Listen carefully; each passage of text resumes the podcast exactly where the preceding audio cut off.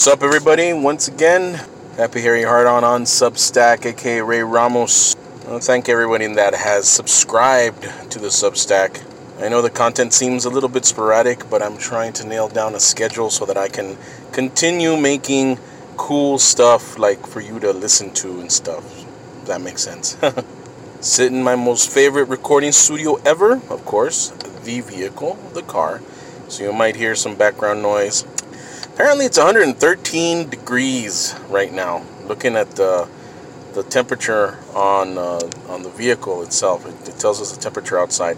But I think that's the temperature on the hood of the vehicle, which is still freaking like you could fry an egg. You could possibly fry an egg on this on this uh, vehicle hood.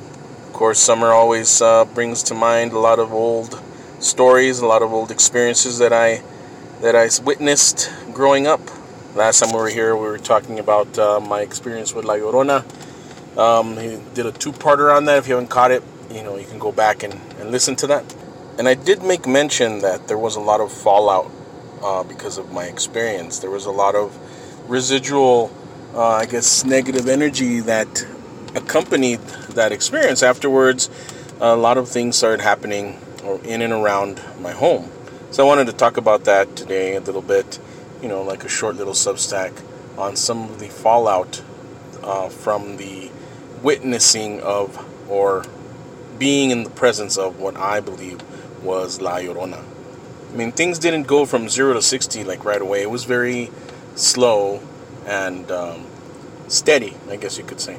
At first, I didn't notice everything that was happening around me, of course. I was growing up and I was not very, I guess, in tune with uh, that type of uh, occurrence in my life of uh, the supernatural, the occult. All those things seem to happen to other people.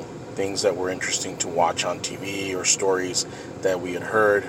I was uh, really into Coast to Coast AM back in the day with Art Bell, and uh, that really opened my eyes to a lot of stuff. But it wasn't until a few years after the Llorona incident that I really started getting caught up in everything like I said, everything was a slow burn at first. And to describe it as, you know, paranormal activity or anything like that, I don't think that gives it the weight that it deserves because it wasn't ghosts per se. It was more just manifestations of energy, negative energy. Like I said, the fallout from the Llorona experience uh, started permeating throughout my life and that of my family, and it seemed that um, everyone was affected by it whether they were present in it or not. A lot of this had to do with my mother, and uh, my mother was a person that was very difficult to love. I know I've talked about it before somewhere, where it's always that that uh, it's like you know beating your head against a wall when it came uh, to get affection from uh, from my mother. In the truest sense of the word, she believed that uh, children should be seen and not heard ever but I always felt that she had some sort of issues. And, um, you know, I'm not a psychologist, I can't go ahead and decipher everything that was going on in her mind, but I know that she had issues with abandonment, she had issues um, with uh, confidence and security, and she always had to be um, reassured that everything was okay.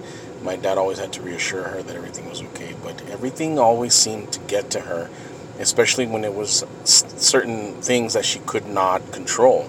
I have a very strong feeling that my mother practiced some sort of witchcraft, all because she felt uh, that uh, she would be abandoned by my father, and she didn't want to be caught unawares of, uh, of that happening.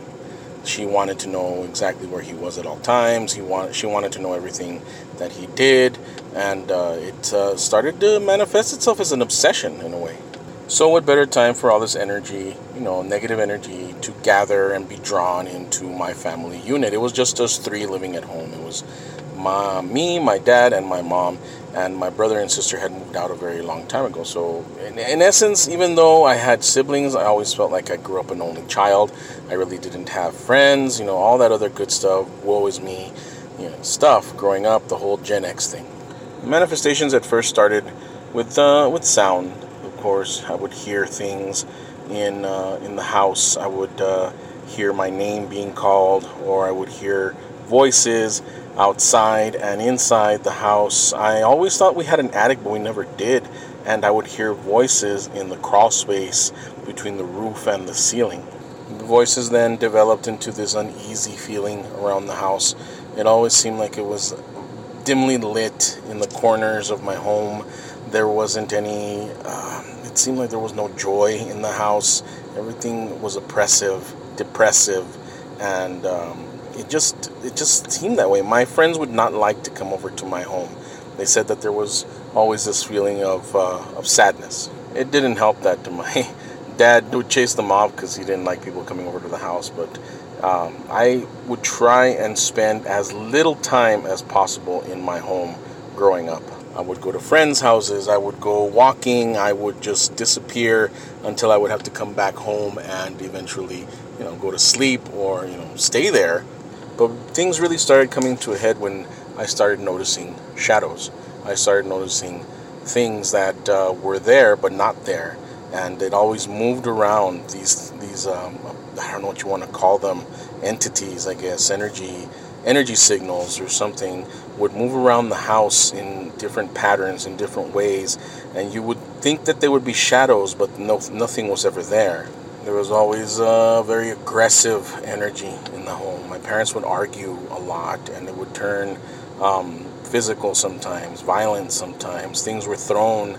Now, I'll say this much my dad never laid a finger on my mother, but, uh, you know, he would throw stuff around the house, he'd break stuff, and uh, my mother was just a champion screamer, champion yeller, I guess.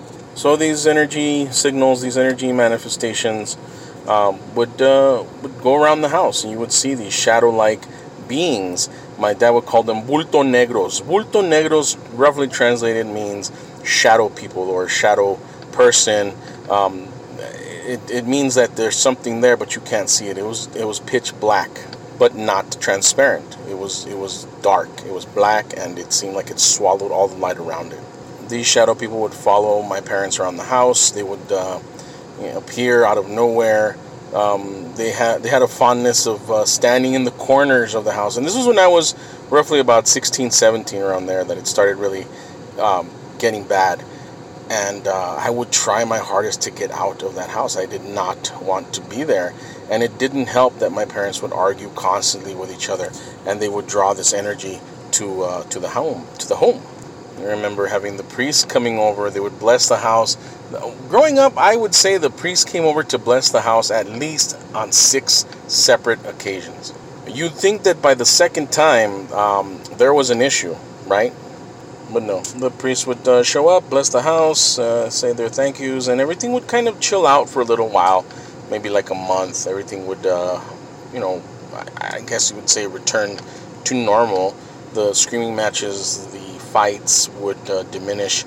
But after a month, everything would start uh, gaining speed again. Everything would start showing up again, and those black shadows would start coming around again. I would hear chains being dragged outside my house, outside my window. I would hear uh, people outside talking when there was nobody there in the dead of night, you know, two, three in the morning. I would go outside around that time and look around, and I swear I would see shadows walking around the house, just circling the house. Sometimes you would see them go over the wall to the neighbor's home, and I swear it looked like um, like Venom, like the symbiote. If you guys have ever watched the movie or read the comics, you know that the symbiote is attached to Eddie Brock, and it moves off of him, it slides off of him, and tries to attach itself to other people, or you know, it, it travels on its own. The the shadow people seem to congregate in the backyard and if uh, you looked outside at a certain time of night through the back uh, window in uh, my parents' room, you would see them swarming. And literally, I could say, like sharks swarm uh, in the ocean, these shadows would swarm around the yard. They'd be walking around, and I swear sometimes you could see them off the ground, just, um, I don't want to say flying, but levitating off the ground, swarming and uh, building some sort of energy, I guess. I guess that's the best way to describe it. The house always felt heavy, always felt heavy. Uh, it always felt like there was something just hanging over it this black shadow, this black cloud of, of some sort of dismal energy. And these things, these shadow people, were the manifestation of that negative energy. And for a very long time, I did not understand what I was witnessing. I thought my house was haunted, when in fact it was not the house that was haunted. It was my parents drawing all this negative energy, and me myself as well, growing up, being a teenager, being rebellious, drawing in all this negative energy. We had created a vortex. We had created something that drew negative energy to that spot, to that home. As I got closer to graduation, that's when things started really intensifying, and I think that's when my mother started um, getting really, really into whatever type of witchcraft she was into, be it Wicca, be it Santeria, whatever it was. And that's when things started really um, coming to a head, so to speak. And I mention this because it really got bad. It really got intense. Um, fights between my parents, the negative energy just seemed to be like staying at the house. It permeated every inch of that house, every corner of that house. And it came back to that whole, you know, my mother having issues with abandonment and things of that nature. And um, this one day, really quickly, you know, well, not really quickly, but this is the, the story that I want to leave you guys with so one day I decided, uh, or not me, my mother um, told me that there was something in the backyard. She told me, go look in the backyard, there's something there, I need you to get rid of it. Okay, so there I go. I go to the backyard. I go to the backyard, in the corner there is a blue bag. I remember it because uh, back then that's uh, Walmart had blue bags. And there was a Walmart bag, and there was a blue bag. And inside the bag, there was a black shape and I went and I picked up a stick and I moved the bag because I could smell it. Could smell the bag. I could smell that there was the black shape was uh, something that was alive at one point in time. I just didn't know what it was. And as I removed the the covering or like pushed the bag open, I saw what it was. It was a raven. It was a huge raven that had a red ribbon tied around its neck, but it was tight. The ribbon was tightly wound around its neck, where you could tell that this animal had been strangled. It had died of strangulation. Its tongue was hanging out, its little eyes were just black circles that were open, staring into nothingness. Um, but it looked very, very fresh, even though it was still, it stunk of death. It wasn't rotting, but it smelled. It smelled of death. I freaked out. I didn't know what the hell was going on. I didn't know what the hell this was all about. I just knew that my mother told me to uh, to go into the backyard and get it, and I was like, "Get it? What do you?" T-? I went back inside and I told her, "What do you want me to do with this thing? You want me to throw it away?" She gave me very specific instructions as to what to do. She said, "I need you to take whatever is in that bag. I don't want to look at it. Take it to the nearest place that there's running water." be it an irrigation canal, be it the river. And during back in that time, you could still have access to the Rio Grande um, through certain like gateways and stuff like that. So I mean, you could still get into the river. You would probably be on foot, but you could get into the river um, or have access to the river. And she said you need to burn it in a can and burn it till it's gone, till there's nothing but ashes left, and then throw those ashes into the running water, the river, irrigation canal, anywhere there is running water. She was very specific and she told me, You need to do this and you need to do it quickly without any questions. Just do it. But what was that? What was I to do? I was a punk kid, you know, 17 year old punk kid. What did I know? I could drive the car. I knew that much. So I took an opportunity and, um, you know, she lent me the car. So I went and found my nearest dumpster, threw that thing into the dumpster, and then spent the rest of the afternoon just driving around goofing off, you know? And I would come to regret that decision because things just started getting out of hand after that. So much was going on inside that house. There was so much negative energy. And it wasn't the, the fact that uh, you know, these shadow people continued or anything like that. It was just this oppression, this, this, it seemed like a heaviness had infiltrated the whole house and you could not escape it. Other than not being there, you could not escape it.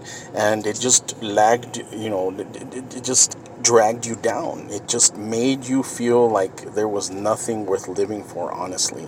It was dismal, if there's a word for it. It was very dismal. The shadow people would continue walking around.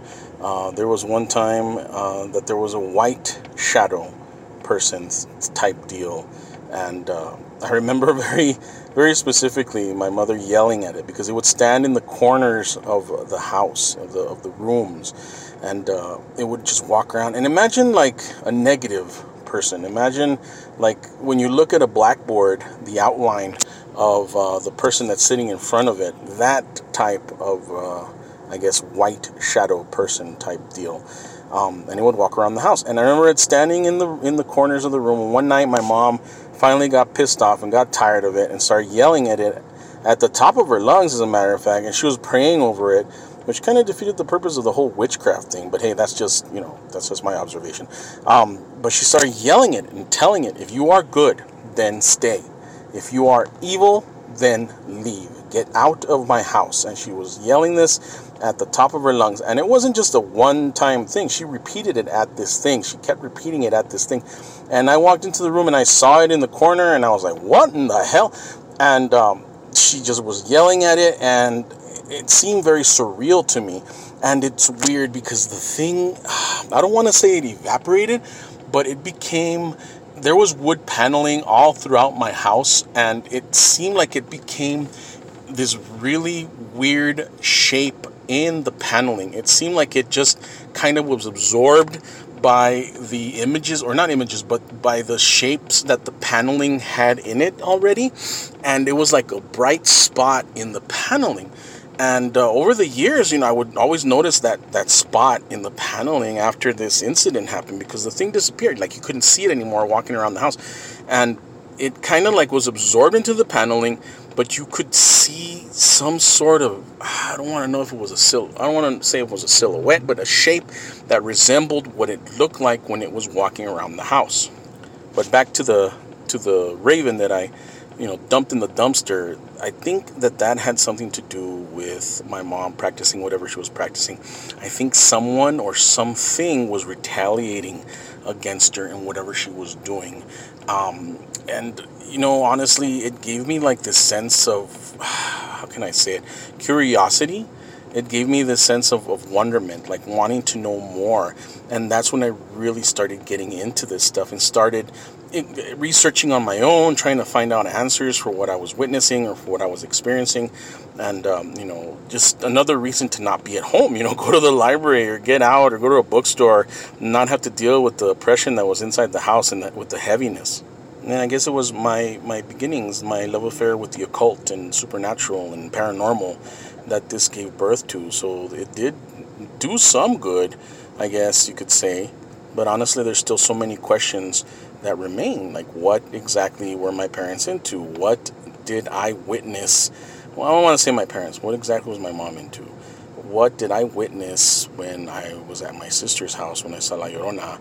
what were these manifestations around my home other than it being negative energy because it was very direct and it was very it was aimed towards the family um, and that's something that has bothered me and haunted me to to say um, the least over the last few years or the last uh, decade because I have really thought about all of this when my father passed there was so much bad blood between my mother and I, so much negative energy in the entire family that um, it was uh, it was uh, all consuming.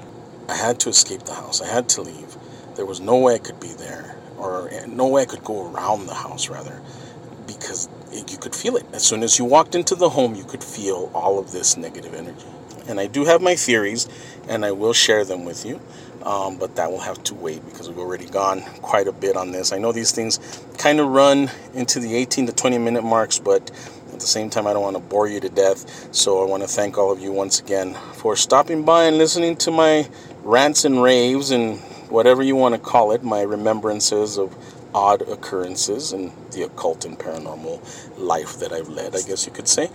Um, but thank you. And of course, subscribe, subscribe, subscribe to Substack without you, you know, these won't get made. And I do appreciate my listening audience that enjoys these. So thank you, and look for me on all other social media, especially TikTok. I'm starting to do those TikToks again where I explore like paranormal and cryptids and stuff like that. So check me out there, the Cryptidnals on TikTok and all over social media. Thank you so much. This is Mr. Happy Harry Hardon, aka Ray Ramos, saying, stay hard, talk hard, and Mexcelsior.